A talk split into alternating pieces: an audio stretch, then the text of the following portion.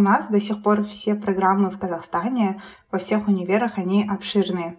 То есть э, по кусочкам, но не до конца. И вы идете сюда и обучаетесь только ко всем фреймворкам, ко всем языкам, ко всем э, а, все, что касается дата. И это все проходит так интенс. Application вы подаете очень-очень поздно, и относительно, допустим, Америки вы не подаете разные там тесты, как Джерри, IELTS. Всем салем, с вами Бауржан, и это девятый выпуск подкаста Key Student. Сегодня у нас в гостях студентка университета Телеком Пари во Франции, стипендиантка программы Абая Веран — очень интересная личность, а также когда-то наша учительница по программированию в РФМШ Жансая Пай. Этот выпуск в основном посвящен теме поступления на магистратуру во Францию, а также о программе Абай Верен. Приятного прослушивания. Давайте начнем. А, Жансая Пай, вообще как у вас дела? Можете говорить не Апай. У меня все отлично. Как ваши дела? Да, у меня тоже все отлично, спасибо. Ну, вообще расскажите вкратце о себе. Мы всегда так начинаем для тех, кто вас не знает. Окей. Okay. Окей, okay. если честно, я не приготовила никакой интродакшн, если честно. Вот, поэтому меня зовут Жансая. Я выпускница КБТУ, Казахстанского британско-технического университета а, по специальности вычислительная техника и программное обеспечение.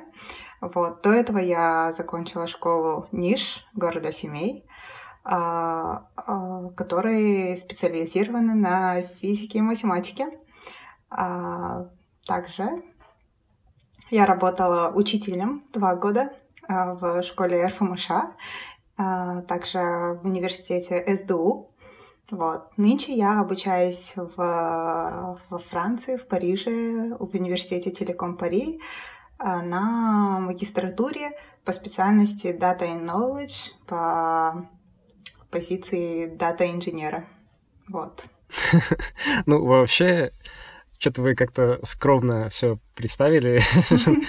а, на самом деле, Женция Пай еще получила 125 баллов по ЕНТ при старой системе оценки баллов. Да, сейчас 140, да? Да, да. Вы еще поступили в НУ, а, но, насколько я помню, из-за того, что Опоздала, документы да. вовремя... Да. Да, да, да. А, и поэтому решили пойти в КБТУ. Да. Еще, знаете, я, кстати, думаю, что вы на самом деле были одной из а, немногих учителей, кто, знаете, так был вовлечен в жизнь школьников, потому что я помню, вы всегда с нами болтали, э, с одиннадцатиклассниками, и мы еще как-то марафон вместе бегали. Да, тоже помню. кстати, да, я вспомнила. У меня до сих пор есть фотографии. да, да. Вот там, я помню, ваша подруга была еще, а, наш рум с интерната и Хабламбек. да, я помню эти времена. Я до сих пор э, мечтаю пройти марафон здесь, в Париже, но в этом году я опоздала, вот на этот год сейчас отменили. Надеюсь, в следующем году по поучаствую. Да. О, да, кстати, вроде почти везде отменили. А, только я слышал, недавно уже прошел в Астане, по-моему, или в Алмате, Алматы марафон. Да. Ну, вообще, первый вопрос, он, конечно, будет про КБТУ. Угу. Расскажите вообще немного о вашем опыте обучения в КБТУ. В КБТУ я обучалась по специальности ВТИПО. Если честно сказать, а, это специальность чисто для программистов, которые а, в конце, после окончания, вы получите а, диплом программиста. Но, если честно сказать, я, я даже не знала вот ни единого языка, ни единого, ну, то есть языка имеется в виду программ... programming language, uh-huh. э, никогда, никогда не программировала, и я попала в среду, именно, получается, в программу, где я не, вообще не, не знаю ничего. Вот. Если честно сказать, как я при, э, выбрала программу, это было вот чики-прики, пальчиковый перед. Это так и было. А, честно, я не знала вообще, куда я иду, а, потому что у меня было 125 баллов, как вы сказали, и мне было как бы из-за того, что я опоздала туда, и мне до этого как бы в школе по профориентации вообще ничего нету, не было в те времена, вот, mm-hmm. поэтому раз уж есть 125 баллов, надо поступать в топ-университеты, получается, страны. Э, так и я поступила. А, но, к счастью, у меня были очень классные, прекрасные учителя.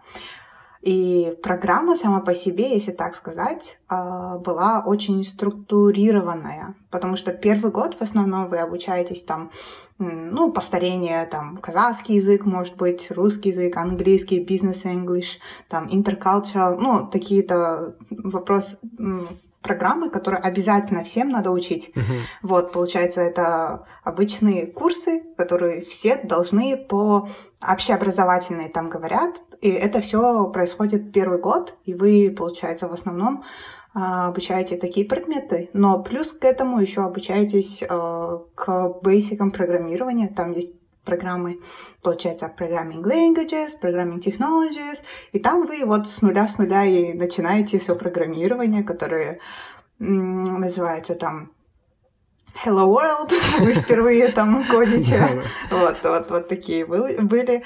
Ну, то есть не было сложно из-за того, что все остальные были в том же уровне. Но, конечно, были там студенты, которые осознанно пришли, которые были там олимпийцами по программированию, вот.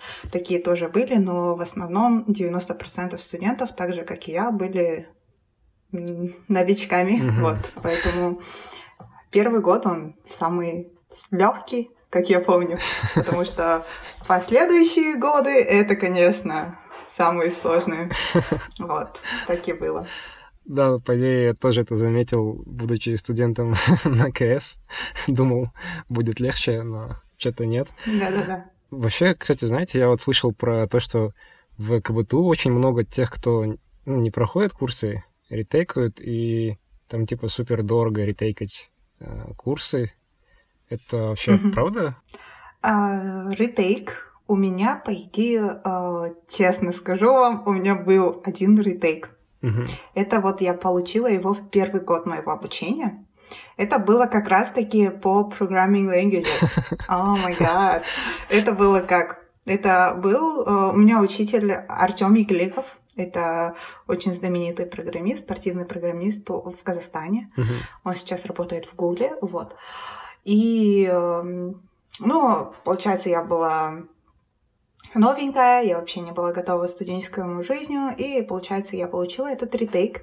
И в то время, в 2013 году, получается, эти ретейки стоили, стоили кажется, вот 12 тысяч или 15 тысяч, и вдруг, а, получается, если не собирается группа, она, получается, переносится на следующий год. Вы можете его обучить, получается, летом, если соберется группа из там не знаю, из, кажется, пяти минимально. Я не помню точно, но было такое. И э, если не соберется группа, то вы обучаетесь, э, обучаете этот курс в следующем году, получается, э, с первошами. Uh-huh. У меня было так. Я обучала этот курс с первошами, получается, в 2014 году.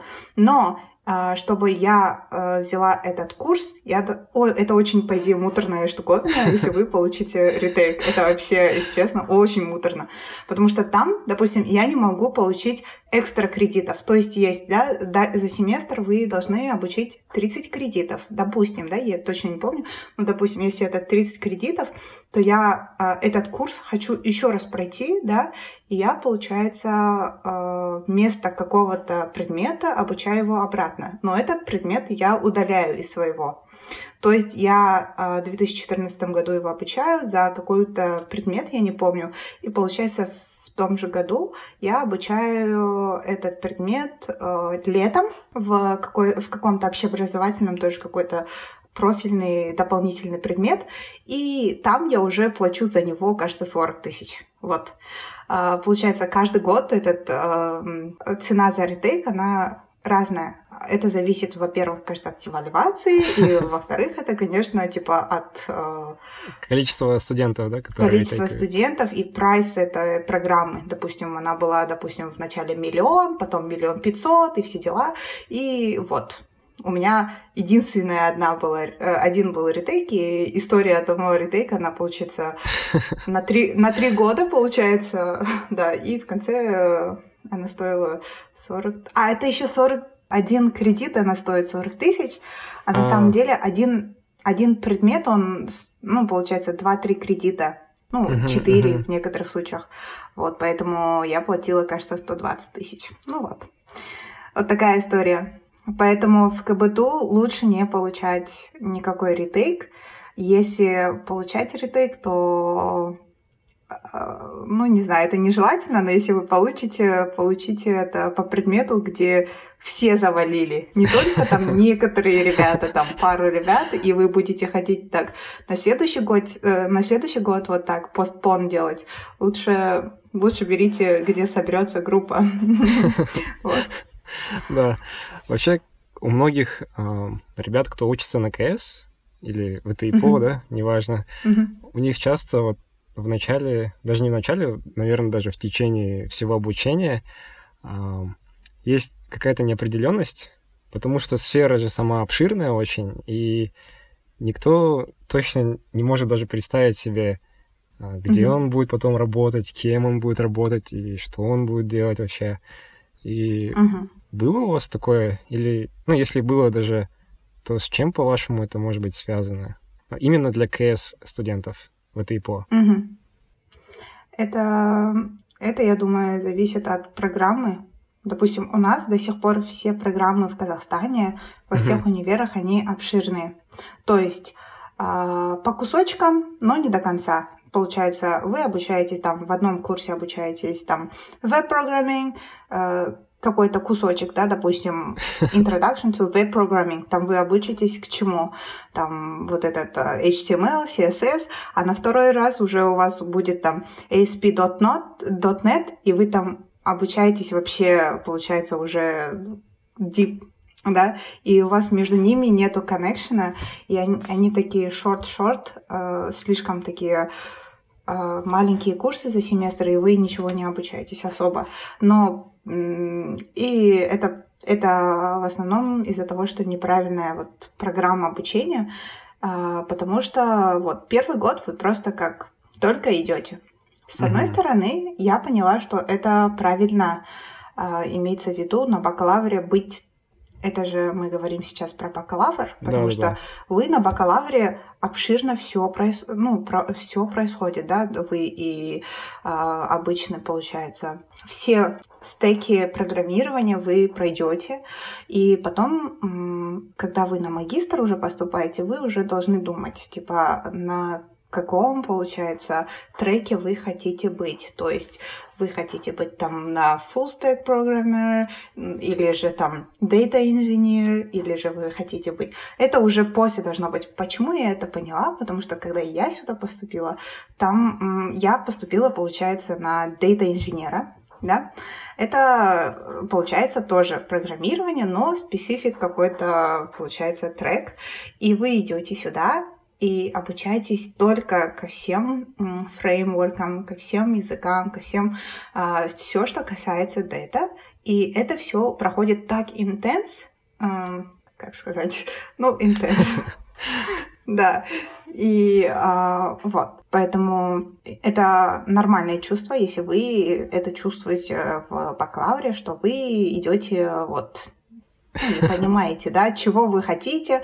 А вот. Если реально вы хотите, не хотите дальше продолжать ваше обучение, допустим, после бакалавра вы хотите уже работать, то угу. вам уже нужно думать самим, вот, примерно в третьем курсе уже, когда вы уже более-менее прошли многие курсы, э, на втором курсе, вот, допустим, что вам именно понравилось, и вы должны, э, собственно, self-study, дополнительно брать э, курсы, там, допустим, ну, дополнительные курсы, там, Coursera или что, что вы хотите, и пройти internship, стажировку в компаниях именно кем именно вы хотите быть, искать, вот свои бесплатные услуги предлагать, чему-то обучаться, чтобы в конце уже в четвертом курсе, когда вы закончили, и вы уже получили какой-то бэкграунд, обучение, mm-hmm. ну, диплом вот этот, и немножко опыта в э, стажировке в каких-то компаниях.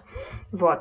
Если вы хотите там быть э, в каком-нибудь, не знаю, банке, то вам нужно там уже работать с дата менеджмент, типа вы должны работать с базами данных, то тогда идите там в банк и предлагайте себе, говорите там, а, вот, я хочу у вас быть интерном, вот, возьмите меня, вот. Или вы хотите быть а, full stack developer ом, то вам лучше идти там в какие-нибудь стартап-компании, да, где есть уже какие-то продукты уже вот, к ним прицепляйтесь, вот. Если вы хотите уже быть там researcher ом, то тогда вам оставаться в универе, там с профессорами разговаривать и вот работать над какими-то ресерчами, вот. Но в основном, если вы в бакалавре чувствуете, что вам некуда идти дальше, то лучше, конечно, начать с третьего курса. А если вы хотите как и все остальные, обучиться 4 курса и даже продолжать на какой-то specific курс, то тогда уже на магистре думать. Но я не думаю, сейчас в Казахстане есть а, магистратуры, которые вот именно какие-то вот specific area, они тоже вот general. Если вы так посмотрите, тоже магистр, там инженерии, магистр компьютерных наук, тоже вот примерно, если так там если MBA, то он просто MBA, там нету. А сейчас, на самом деле, вы, когда ищете работу, то там уже нужно вот специфик именно вот этот лицензия или дегри, поэтому вот. Да, вот я как раз хотел сказать то, что если, допустим, на магистратуру поступаешь, то, ну, в принципе, понятно, да, почему там все такое general, но если я, допустим, не хочу обучаться на магистратуре, то мне в любом случае придется как бы дополнительные ресурсы искать и угу. дополнительно стажировки проходить, верно? Да-да-да. Далее вы уже пришли к нам в РФМШ в качестве преподавателя угу. по программированию. Мне вот просто было интересно, как вы вообще пришли именно к этому решению, угу. почему не сразу магистратура? Ага. Я обучалась, получается, кажется, в третьем курсе. Я э, в КБТУ там же работала в деканате. Вот. Я в деканате работала как менеджер. Э, получается, есть ФИТ, факультет информационной технологии, и я там э, работала частично, эм, вот, part-time менеджером и я была ассистентом профессора, и я преподавала Introduction to Machine Learning а, вот, на практике первокурсникам. Это было во время университета, когда я училась вот третий, четвертый курс. И мне это очень сильно понравилось преподавать. Угу. Я решила дальше преподавать. Но я сейчас думаю, почему? Ну, в целом она мне понравилась. Потом, получается, через год я перевелась в СДУ на full time в да. университете, потому как, потому как я думала преподавать а, в университете это легче мне удается, потому что школьники, они вот по программированию, они просто не знают, что именно хотят до сих пор. Допустим, некоторые студенты, они думают, что вот я буду юристом, мне программирование ни к чему. А некоторые думают, ну, как бы я в универе это все равно буду учить, зачем с вами учить. Ну, в общем, неопределенность, когда 11 классом ты преподаешь. Поэтому я перевелась в школу и, ой, в университет. А в университете я думала, что все, ну, все студенты уже знают, вот, к чему они пришли, почему они обучаются вот э, именно на специализации, там, вот ИПО, ИС, вот. А, и из-за этого я вот думала, преподавать это мое. Но на самом деле, когда ты, получается, когда я преподавала, мне было 21-22. Вот. если, если так посмотреть, я была вот супер young. Вот. А, и когда ты супер young, но если так посмотреть, у тебя нету ни педагогического, ни в основном обычного софтвера бэкграунда, то есть опыта нету, и при том ты к своему возрасту не супер зрелой, и еще в своем характере я заметила, что я э, даже при тоне, когда ты разговариваешь, ты, получается, просто раньше времени повзрослела, и ты э, с своим окружением разговариваешь таким тоном, как разговариваешь с учениками, я подумала, э, быть учителем, учителем в таком раннем возрасте не советую. Вот. Ни себе, ни остальным. Но есть, есть такое понятие, что вот программисты, если они вот молодые, то они обучат вот больше чему, нежели вот старые преподаватели, да, которым уже 50 за больше, потому что они уже там когда-то программирование проходили там год назад, ой, года назад, там десятки, двадцатки, которые они проходили там Паскаль, который никто да, сейчас да. не использует, такие дела. А, но я не думаю, что должны преподавать, которые вот супер ян, как я. А вот. Ну, мой путь попадения это было вот чисто моего интереса, потому что я, ну, мне понравилось. Я вот I have tasted it, ну, когда я была вот студенткой.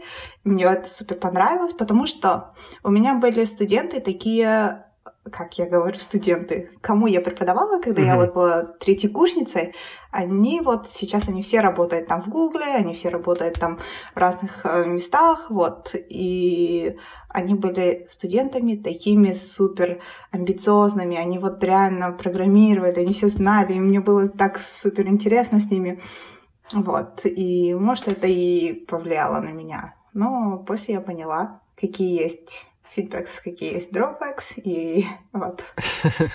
Это когда вы пришли в РФМШ и поняли, какие там школьники? Или... Нет, в РФМШ тоже вот есть студенты, которые реально знают, они будут программистами.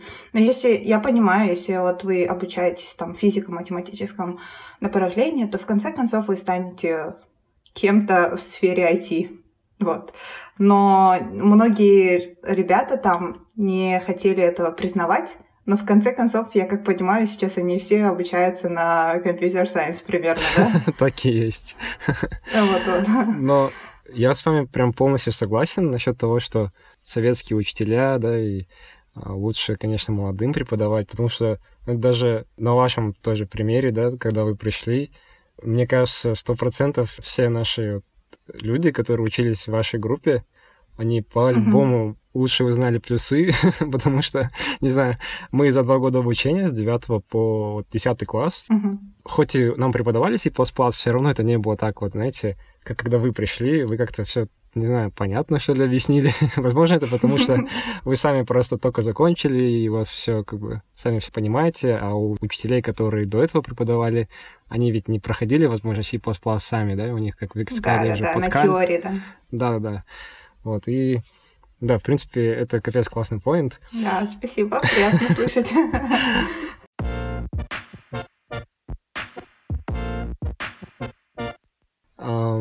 Давайте теперь поговорим вот о подаче на магистратуру. Угу. На данный момент, э, как вы уже сами сказали, вы заканчиваете телеком Пари. Угу. Но я помню, до этого вы говорили, что вы поступаете в США. Вот как раз когда угу. мы заканчивали в РФМШ. А, и вы, вы говорили, что вы в спринг-семестре уже уедете в США. Да-да-да-да. И что случилось с США? Mm, ну, магистратуру я на самом деле хотела после сразу бакалавра, uh-huh. как и все, но я его не хотела в Казахстане. А, вот, поэтому я, когда уже училась в третьем курсе, вот, получается, я уже искала все возможные варианты. Конечно, я, как все, хотела в USA. И вот, я искала а, я, я сдавала GRE, я сдавала uh, IELTS, и я подавала на университеты, но я помню, я подавала только вот uh, Корнельский университет, и я подавала в uh, Дюк, два университета я подавала, и я получается, была принята в Корнелевский, но потому как у них нет финансирования, там еще обучение стоит очень дорого, 80 тысяч евро. Ой, евро говорю, долларов. Я уже здесь, в Европе, все считаю в евро. Долларов. И, э, ну, получается, а, финансирования не было с университета. Конечно, я куда-куда, конечно, в Балашак. А, но там уже тоже было поздно, и вот мне нужно было ждать, а, ну, получается, у них финансирование есть в университете, но надо было ждать. Они рассмотрели, ну, получается, мой, мой application postpone на spring semester, ага. и там я должна была, вот, получается, в тот момент э, ждать spring semester, когда я у вас преподавала, но это тоже не прошло, и вот, э, получается, я не смогла попасть туда, и поэтому я сразу же поступила в Казахстане, в магистр. Я там, получается, когда пока я преподавала в СДУ, я училась в Казахстане тоже на магистре. И, ну, хорошо, что в Казахстане на самом деле э, можно совмещать и учиться вечером. Потому что они все знают, что в магистре уже люди совмещают с работой, и из-за этого классы ставят вечером. Вот, это было идеально, и я училась там одновременно. И в СДУ, как я попала в СДУ, э, у нас э, там поменялся ректор, ректор Ханат Хужахмед, который преподавал мне э, в... КБТУ? В, К... в КБТУ, да. Вот. Я пошла. На самом деле я хотела, да, преподавать в университете, вот. И меня взяли в СТУ, я преподавала там, и мы дополнительно работали над проектом там, и также я училась в университете, вот, так и мой прошел год, но, получается, через год, э, первый год, когда магистр закончилась, я подала, получается, здесь на магистр на второй год. Здесь, во Франции, то, что хорошо, вы можете, ну, тут нужно подавать на первый год и на второй год. Я поступила сразу на второй год, это отлично для меня, потому что мои кредиты, которые я а, училась там, перешли вот сюда на программу, и отличная возможность поступилась так. Но обучиться на магистре за рубежом, ну, это мой, получается, был как сказать, мейнстримом. Но, кстати, этого поинта у вас не было в LinkedIn про магистратуру в Казахстане. А. да, я даже не знал, что... А вы, получается, в СДУ тогда учились? тоже одновременно? Нет, я училась в UIB. А, понял. А там есть магистратура по программированию? А, нет, нет, нет, там больше, она же бизнес администрация. Да, да, да. Вот. А, да. все, все принципе, вы ответили на один из вопросов, который должен был быть позже. Опережаю время. Просто на обучение в Телеком Пари вы получили стипендию Абай Верн. Да-да-да. Расскажите вообще про то, как вы узнали об этой стипендии а, и про эту стипендию. А, а Пайверн, а, тут тоже с КБТУ были студенты, которые уже обучались здесь. Получается, Байверн, он запустился в 2018 и 2019, вот получается, который я ага. А, поступила вот этот год, и в этом году его не было. Ну, получается, его было только два раза. И э, эта программа, получается, совмещенная, получается, с французской стороны, с казахстанской стороны. Получается, казахстанская сторона оплачивает стипендию, получается 800 евро в месяц, и э, французская сторона обеспечивает вот э, все бумажные волокиты, потому что когда вы переезжаете в новую страну, Конечно, вам нужно там... Виза. Э, ну, виза, жилье, э, там страховка, э, университет должен... Ну, надо в университете тоже какие-то там свои таксы, там фри, все, что надо оплачивать, надо оплачивать. Вот такие дела. С этим помогает вот французская сторона, если честно сказать. Очень хорошая стипендиальная программа. Вот. Э, вот. Я узнала про него, потому что вот первый год, получается, обучались некоторые студенты из КПТУ, но они не обучались по... Они, короче, chemical engineering. А, вот, ага. они обучались они еще обучались в других городах, Санкт-Этьен. А я обучалась, получается, в Париже. А, программу я нашла сама, тут нужна немножко самостоятельность, чтобы поступить сюда, потому что а, французские университеты есть приве, есть публик. Государственные и частные. Да, да, да, да. И вот, то есть частные университеты, они бесплатные, но там нужно, получается, там первоначально там вот такс какой-то 500 евро, вот такое э, оплачивать, а вот э, частные, они дорогие, они, получается, 10 тысяч евро, вот так вот стоят, вот, и, и я именно искала по Data Science программы, и французская сторона, она называется вот программа Campus France, э, сейчас даже если нету программы по вот, а Байверна нету, вы сами можете индивидуально искать вот по Campus France, потому что многие иностранные студенты, они поступают по Campus France. Это вот Campus France, это французская вот governmental uh, scholarship program. Вот, это... Министерство, да, которое оплачивает их. Да, да, да, да, да. Вот. Поэтому, если вы хотите поступить во Францию, ищите вот scholarship от кампус Франции, они хорошо помогают.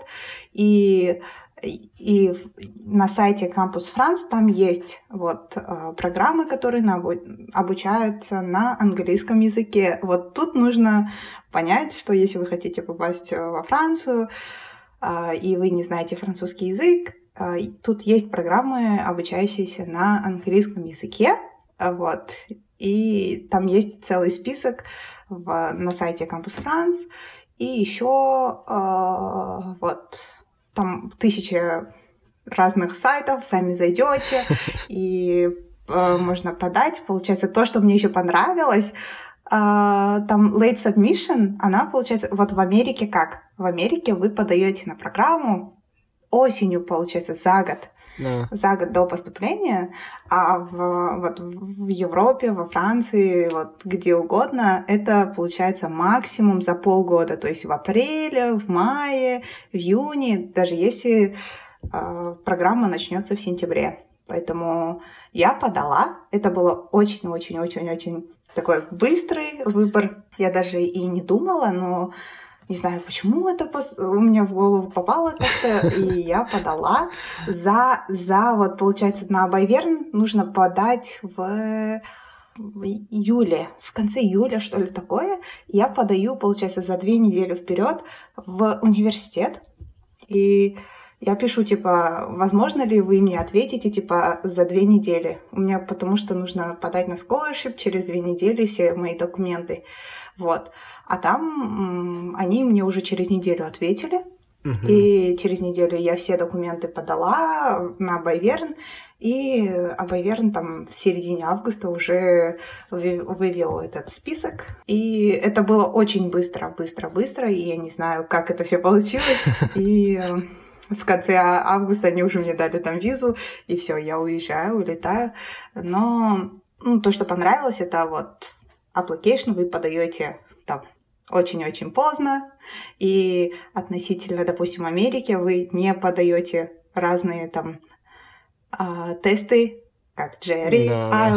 Ну, допустим, я просто в UAB обучалась на английском, поэтому я с университета попросила справку, что я обучаюсь на английском, и этого мне хватило, потому что мой IELTS, который я сдавала, это было, допустим, старый, там, 2017 года, который уже почти уже истекал, или уже, я не помню. И из-за этого мне нужно было спросить справку, и этого вообще хватило. И никаких э, лишних документов я не подавала, ну, получается, а, разных там, как называется, тестов, ничего не сдавала. А обычный пакет, там, мотивационные письма, письма, рекомендационные письма и вот справки какие-то, самый-самый basic, и submission late. Вот. Ага. И так. Вообще, для слушателей просто так немного нарыл информации. Абай Верн это такое безвозмездное. Да-да-да. Вам оплачивают, получается, грант на обучение, и также 800 евро для магистрантов и 1200 евро, кажется, для PhD-шников. Да-да-да. Но там еще изменения какие-то были, они там таксы убирают, и ты не получаешь на руки 800. они убирают, там ты получаешь примерно 700. А, то есть, да, это типа до таксов. И получается 100 стипендий гражданам Казахстана, 90 магистрантам и 10 докторантам. И в основном есть такая корреляция, как мне Алмаз сказал, что в основном, видимо, поступают только люди со технической специальностью. Да. Просто я слышал, что, кажется, будет на 21 год. Возможно, в этом году просто отменили из-за короны, да? Там много чего случилось. Вот. Да-да-да. Давайте вот так сделаем по степ-бай-степ. Допустим, я студент третьего или четвертого курса, и что мне вот нужно сделать, если я хочу поступить на магистратуру во Францию по программе mm-hmm. Байверен? Я должен сначала поступить в какой-то универ и потом подать на Байверен? Или сначала на Байверен, потом mm-hmm. в универ? Или одновременно это делать? Хорошо, я поняла. Ну, я как сказала прежде, есть М1, М2. Это то есть первый год обучения магистра, второй год обучения магистра. Да. Вы здесь во Франции подаете на М1 отдельно, М2 отдельно. То есть, как в Казахстане вы поступили, допустим, на магистр какую-то какую программу, и через два года вы получили дегри магистра, да? Угу. Или там через полтора года, потому что в Казахстане же есть вот это научное и профильное. Если профильное, это через полтора года вы получаете дегри, а если научно-педагогическое, то вы получаете через два года, да? Допустим, а, ну, вы один раз поступили, и вы в конце получили корочку degree. А тут во Франции вы поступаете на М1 и М2. Вот, в этом плане, а, если вы а, думаете, что ваша программа, которую вы поступите в будущем на магистр, она максимально такая же, как и ваш бакалавр, допустим, вы на бакалавре учитесь на computer science, и вы на магистр пойдете на computer science, то вам будет легче сэкономить время и поступить на М2 сразу. Это возможно. То есть э, не обучаться два года подряд, uh-huh. а сразу поступить на М2 и пойти, получается, за год получить магистр, это супер возможно. Но если вы поступаете, получается, на другой, допустим, как я, а, ну, хотя мой, мой кейс не считается. Ну, допустим, э, как сказать, допустим, вы поступаете вы учитесь на компьютер сайенс, и вы хотите, допустим, project management, да, допустим, пойти на менеджмент, то тогда вы, конечно, поступаете на М1, потому что ваши кредиты, которые вы проходили до этого, не совпадают полностью с э, магистрской программой, поэтому вы поступаете на М1. То есть это возможно, возможно поменять ваш э, studies, ну, получается, ваше обучение, area. Ну, многие же спрашивают, вот, могу ли я, вот, обучаясь на, вот, э, допустим, econ economics, перейти на, получается, computer science. Да, это возможно, если вы, получается, поступите на М1, сперва, получается, на computer science, и второй год тоже дополнительно учитесь, и вот так можно.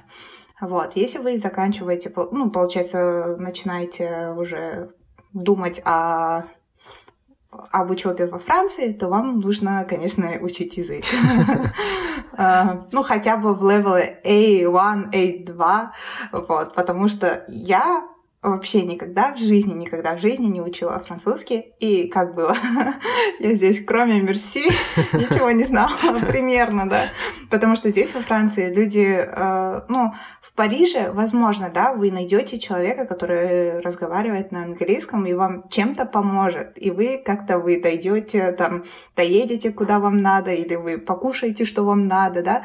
Это в Париже. Но если вы э, собираетесь в другой город какой-нибудь, ну, получается, где мало иностранцев, небольшой город, то тогда, конечно, вам надо уже учить, начать учить французский, это первое.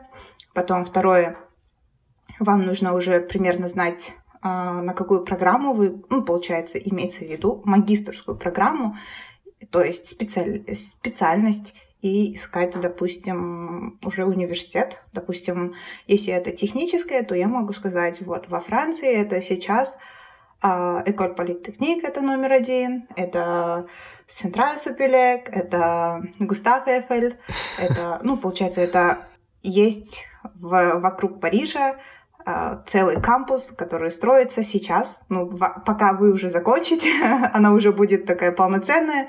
Вот. А, вот, вот это все университеты, которые я говорю, допустим, тот же самый Телеком Пари, который я обучаюсь, она все будет в кампусе Парис-Сакле. И это немножко за городом, получается, Парижа, 25-30 километров, но это тоже считается Иль-де-Франс, можно доехать на общественном транспорте. Uh-huh. Вот. Есть также, я слышала, в Гренобле очень хороший технический университет, есть в Сант-Этьене, ну, получается, вот основные топ-университеты, университеты, они вот вокруг да около этого. Вот, вы ищете сперва вот хорошие университеты, хорошие программы, обязательно смотрите, какие там курсы проходят, потому что некоторые курсы, они вот бесполезны, как, как допустим, да-да-да, да, допустим, у вас там в Казахстане тоже же есть некоторые там предметы, которые вы вообще не ну, зачем поставили, думаете, вот такие тоже здесь есть. Поэтому смотрите на курсы, на программы, ищите вот определенный университет, программу. Это уже вы делаете research, потом вы обучаетесь э, французскому языку и э, подаете, получается, на программу. Потом, э, после того, как придет letter от университета, что вас приняли, то тогда вы уже подаете на Байверн. Mm-hmm. А Байверн, кажется, они вот submission вот в июле примерно, ну, там невозможно, что вы не успеете, потому что с университета тоже там дедлайн же, вот как я, самый последний, это может быть вот до конца июля вы точно получите letter и э, подаете после этого на Байверн. Возможно, правда, что там технически в основном получают, но я не, этого не знаю. Но я думала, если вы как я думала, там нету конкуренции на самом деле, потому что я не знала людей, которые вот подали на Байверн и не поступили.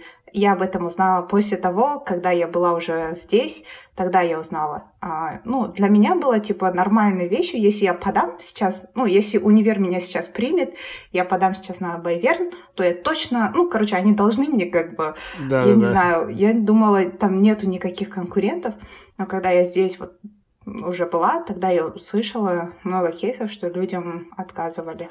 И вот некоторые люди подают на многие университеты. Вы можете этого делать, а, потому что, ну, возможно, что и вам откажут.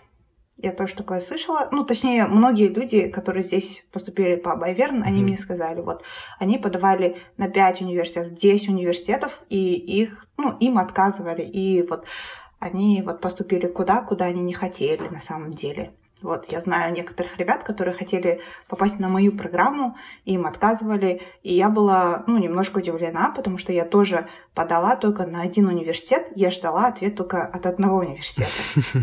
И а, получилось так, что они меня взяли, и потом на Байверн. А на самом деле, оказывается, люди подавали там уже с апреля, там вот как как положено, на несколько университетов, и они ждали ответов. Вот.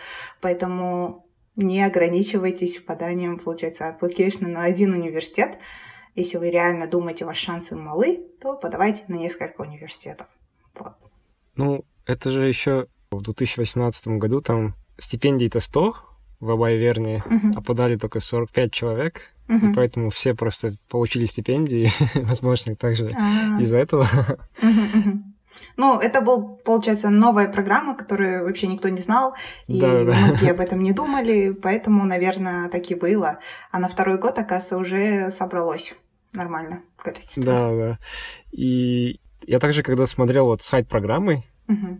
там было написано, студенты обязуются посещать все занятия, иначе угу. они будут лишены стипендии. Угу. И неужели, если я просплю один урок, то я вот могу лишиться гранта или стипендии, или что они имеют в виду в этом?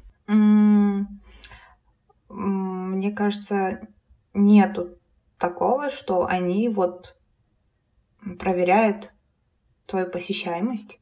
Они вот запрашивают, получается, стипендиальная программа запрашивает зимой и в конце, получается, обучения э, справку от ваших профессоров, ну, получается, координаторов программы, но это получается в, в год два раза.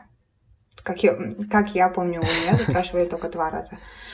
Вот. И у остальных тоже так. Но в университете самом тоже, конечно, как и у всех университетов, есть свои там проценты а, посещаемости, которые вы должны не превышать. А, вот. Даже в некоторых предметах это твое посещение, это твои баллы.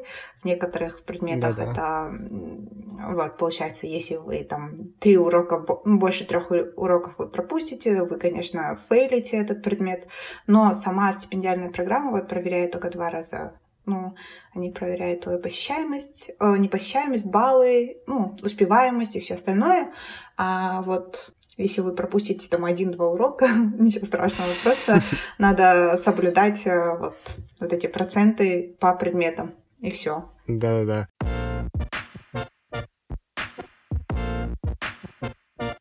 Давайте поговорим тогда немного о вообще жизни во Франции, угу. да, как вообще французы относятся к казахам, угу. какая там диаспора казахов, да, то есть вы как встречаетесь, там есть у вас чаты определенные в Париже, угу.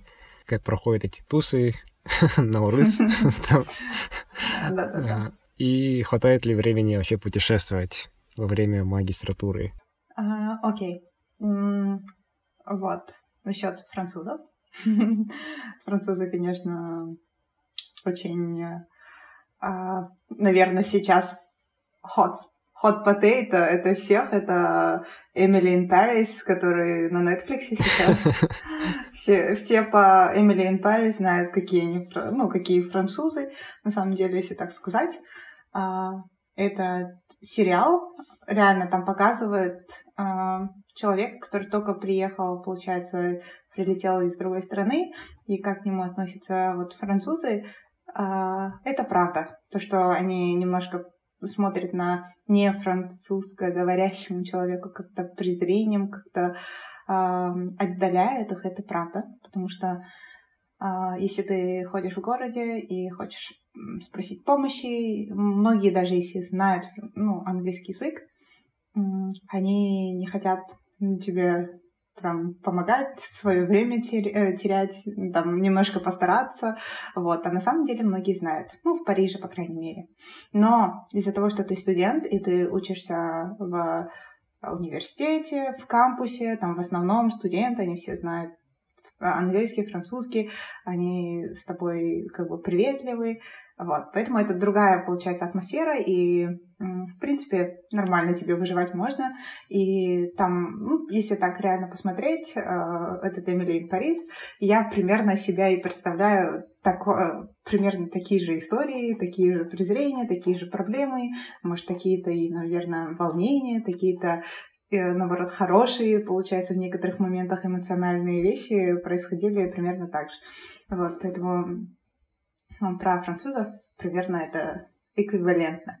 Вот. А если так вы учитесь вот в университете, то хорошо, очень хорошо. А, там тоже много интернациональных студентов, иностранных студентов вы найдете общих друзей, общих э, разговоров. На самом деле, э, ну, быть студентом это всегда хорошо. вот. И, э, конечно, здесь во Франции есть казахи. На самом деле, если так посмотреть, казахов вообще по всему миру мало. Но вообще у нас э, population это всего лишь там 18 миллионов, и за рубежом, конечно, очень мало, но здесь э, есть примерно не знаю, наверное, тысячи людей, я не знаю, всех ты не узнаешь, но есть здесь группа э, казахов, вот, э, есть в Фейсбуке, есть ассоциация, которую мы создали там год назад, вот, проходили некоторые а, мероприятия, вот, мне сказали в прошлом году, вот, получается, был Наурыз, как ты отметил, э, очень, как бы, а, ну, есть еще консульство, embassy, а, там тоже некоторые мероприятия происходят. Но в основном а, казахи, они дружные между собой, многие встречи бывают между своими, как бы, маленьким кругом людей, со всеми вот, вот такие всякие мероприятия в основном. Но если вы только приехали, то вы там можете вот реально найти вот, вот эти группы, ассоциации в Инстаграме, в Фейсбуке, вот, и добавиться, и найти своих знакомых, конечно, казахи, как всегда, друг друга знают через кого-то. Там, ты учился в КВТУ, ты учился в НУ, ты учился там, ой, твой брат меня знает, твоя сестренка, твоя сестренка знает, ну, в общем, по кесаке, в конце концов, вы найдете знакомых. Жердомалак. Да, Жердомалак. Я сама одна приехала сюда.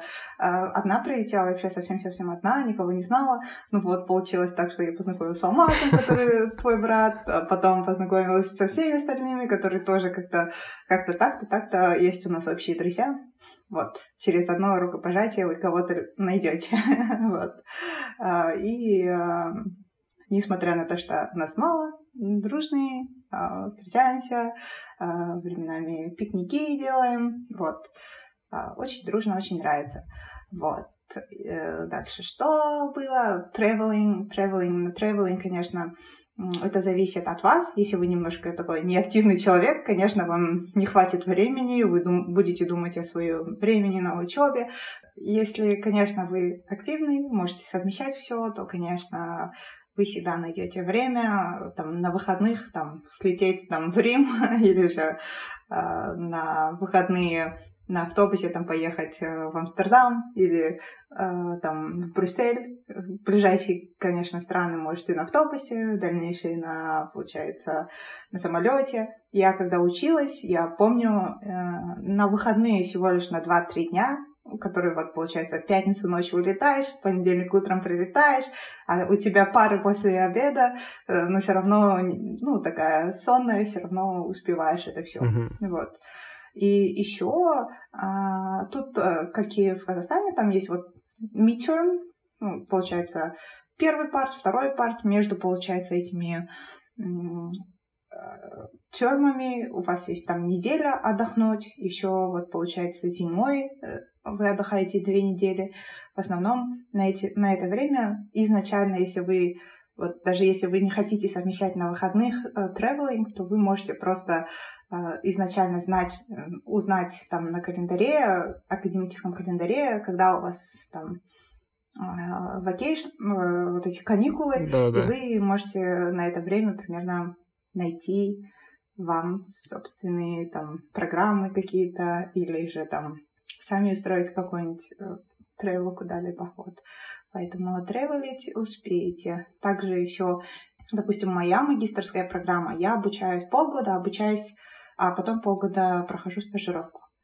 Вы можете стажировку найти чуть попозже. Допустим, у вас учеба закончилась там в январе, а вы можете начать, ну, согласиться с компанией и начать там с марта. И у вас будет время там, и вы можете отдохнуть. Или наоборот, а, если у вас виза истекает там в августе, вы можете, допустим, согласиться с компанией и стажироваться до конца июня, допустим, и потом после э, стажировки там две недели сделать себе евро, евротрип или как. Вот. Это, это зависит просто от вашего собственного желания, активности. Вот. Хорошо. Вообще, насколько это дорого там жить? Хватает ли стипендии, которые вам программа дает, uh-huh. чтобы там жить и также, допустим, одежду, если хотите купить, uh-huh. или поесть. Просто, допустим, люди, которые живут, ну, на примере Алмаса, когда он учился в Страсбурге, ну, наверное, вам говорил тоже, да, что uh-huh. когда грузьям ездил, допустим, в Германию, и так как там все было дешевле, сама по себе Германия просто ближе, к Страсбургу, да? Да-да-да, на автобусе поехать и все. Да-да, как бы закупался там, и так выходило все дешевле. Но людям в Париже, то есть вряд ли они, да, ездят куда-то за город, чтобы покупать продукты и одежду. Угу. Вот вы обычно где все это делаете? Конечно же, в Париже мне некуда ехать. А, ну, как бы, реально, Страсбург — это город, где вы можете просто взять автобус и поехать, и через там 10 минут оказаться в другой стране, которая дешевле, как получается Франция. Конечно. А в Париже, конечно, жить дорого. Во-первых, а, допустим, если вы приезжаете обучаться в других городах, except Париж, наверняка вам хватит 800 евро на полноценную жизнь, да, получается. А в Париже просто почему? Потому что даже есть со своими, получается, вот э, стипендиальные программы, вот, я же сказала, французская сторона вам обеспечивает жилье, но они обеспечивают жилье не бесплатное. Это получается они вам найдут самую-самую дешевую э, круз. Есть вот, получается, это резиденция, рези, сеть резиденции, которые чисто для иностранных студентов, и они относительно всего остального дешевле. Допустим, вам нашли из круса жилье, и это вам будет стоить там в других городах, я знаю, просто в Нанси есть мои знакомые, они оплачивают там 100-200 евро в месяц. Угу. По крайней мере, в Париже вы оплачиваете, оплачиваете 500-600. Вот. А, ну, получается, резиденции — это, получается, общага, но она там, получается, студия. Там есть одна комната, есть китчен, который тоже в этой комнате, там туалет, ванная, душ, Да-да. Э, вот, и все дела. И это, допустим, одинаково, все условия одинаковые, квадратура одинаковая. И там, допустим, в городах поменьше, конечно, вы оплачиваете там в три раза, в два раза меньше. По крайней мере, в Париже это стоит дорого, да. Это жилье. И а, вот то, что вы сказали на транспорт, допустим, в других городах, даже, допустим, вам на транспорт не нужно а, тратить деньги, потому что там, может быть, в ближайшем месте, это на, ну, универ там в центре города. А тут, конечно, Париж он большой, всегда нужно на метро ездить, вот, есть а, скидочки, конечно, студентам тут очень хорошо. А, музеи, вот, многие музеи до студентам до 26 лет, а им бесплатные. Тот же самый, допустим, Лувр. Imagine, да? Вы можете попасть в Лувр бесплатно. такие, такие есть скидочки. Также есть транспорт, Imagine R, 50% скидки на вот другие города или межгород, вот получается проез, проездной, как в Казахстане есть же, вот проездной для студентов, проездной да, для вот adults, вот есть такое, немножко помогает. Но сказать, что стипендия вам хватит в Париже, неправда. Но в других городах правда. Вот. Если закупаться, то вы, конечно, удивитесь ценам, но примерно 20-30 евро за одну покупку. Ну, в гроссере вы пойдете продуктовый и потратите 20-30 евро, допустим, на, на маленький какой-нибудь который в Казахстане вы могли бы за 1000-2000 тенге сделать. Ну, примерно так. Хорошо. Интервью уже понемногу подходит к концу. Угу. Вообще, есть ли что-то, что я не спросил, но вы очень хотели бы рассказать? Какие-то, может, вещи, связанные с поступлением? Um, что порекомендовать? Конечно, учиться хорошо, учиться ответственно, знать, чего вы именно хотите, потому что реально э, обучиться так, чтобы вы получили в конце концов эту корочку, дегри, это не канает, это не работает сейчас. Вы должны реально хотеть, реально э, именно знать, чего вы именно хотите, где именно хотите вы работать, потому что я же говорю, если вы хотите э, работать там уже после бакалавра, вам нужно уже начать работать там уже с третьего курса. Я не говорю с первого. Первые два курса, конечно, вы должны немножко понять, как это студенческая жизнь, а потом уже реально современные реалии так, что вы должны уже работать. Вот. Э, поэтому но если вы хотите реально там ресерчить, работать, то идите, конечно, на магистр, она нужна. Дальше в PhD, дальше и все остальное, вот этот путь вы должны пройти. Но идти на магистр просто из-за того, что вы не знаете, чего именно вы хотите, и пойти просто по ошибке не нужно. Если вы хотите идти дальше на магистр и знаете вы реально, что вы хотите поменять ваше обучение, то что то, что вы обучились там, допустим, по ошибке, допустим, 11 класс закончили, и вам просто родители сказали, что вам идти, или же вы просто не знали, что это такое, и вы поступили там на какой-нибудь предмет, э, какую-то специальность, которую вы реально не хороши, и это не по-вашему, то вы хотите реально поменять что-то, то тогда идите на магистр. Ну, именно зная, куда вы хотите. А если вы не хотите, ну, вы знаете, что это ваше, и вы уже бакалавр заканчиваете, то да, работаете уже с конца, уже там с третьего курса, все дела, вот. Но при этом вы поступили на бакалавр э, вообще не... Да, но в конце концов я поняла это, что это мое, потому что у меня математический склад ума. Допустим, если бы я хотела чего-либо другого, я бы реально не поступала бы на магистр, э, не зная, чего я хочу, потому что я реально знала, что я люблю machine learning. Допустим, она у меня лучше получается, нежели, там, допустим, веб-программинг относительно, да, я, я, я не люблю там сидеть и строить того, что я реально не хочу что я не знаю, допустим, очень хорошо. Если даже я себя немножко push, да, я немножко себя, э, я немножко себя даже надавлю немножко на это, и, конечно, наверное, получится, но это я не люблю, я это поняла, поэтому не спешите сразу после бакалавра идти на магистр, если хотите немножко, вот, вы всегда успеете поступить на магистр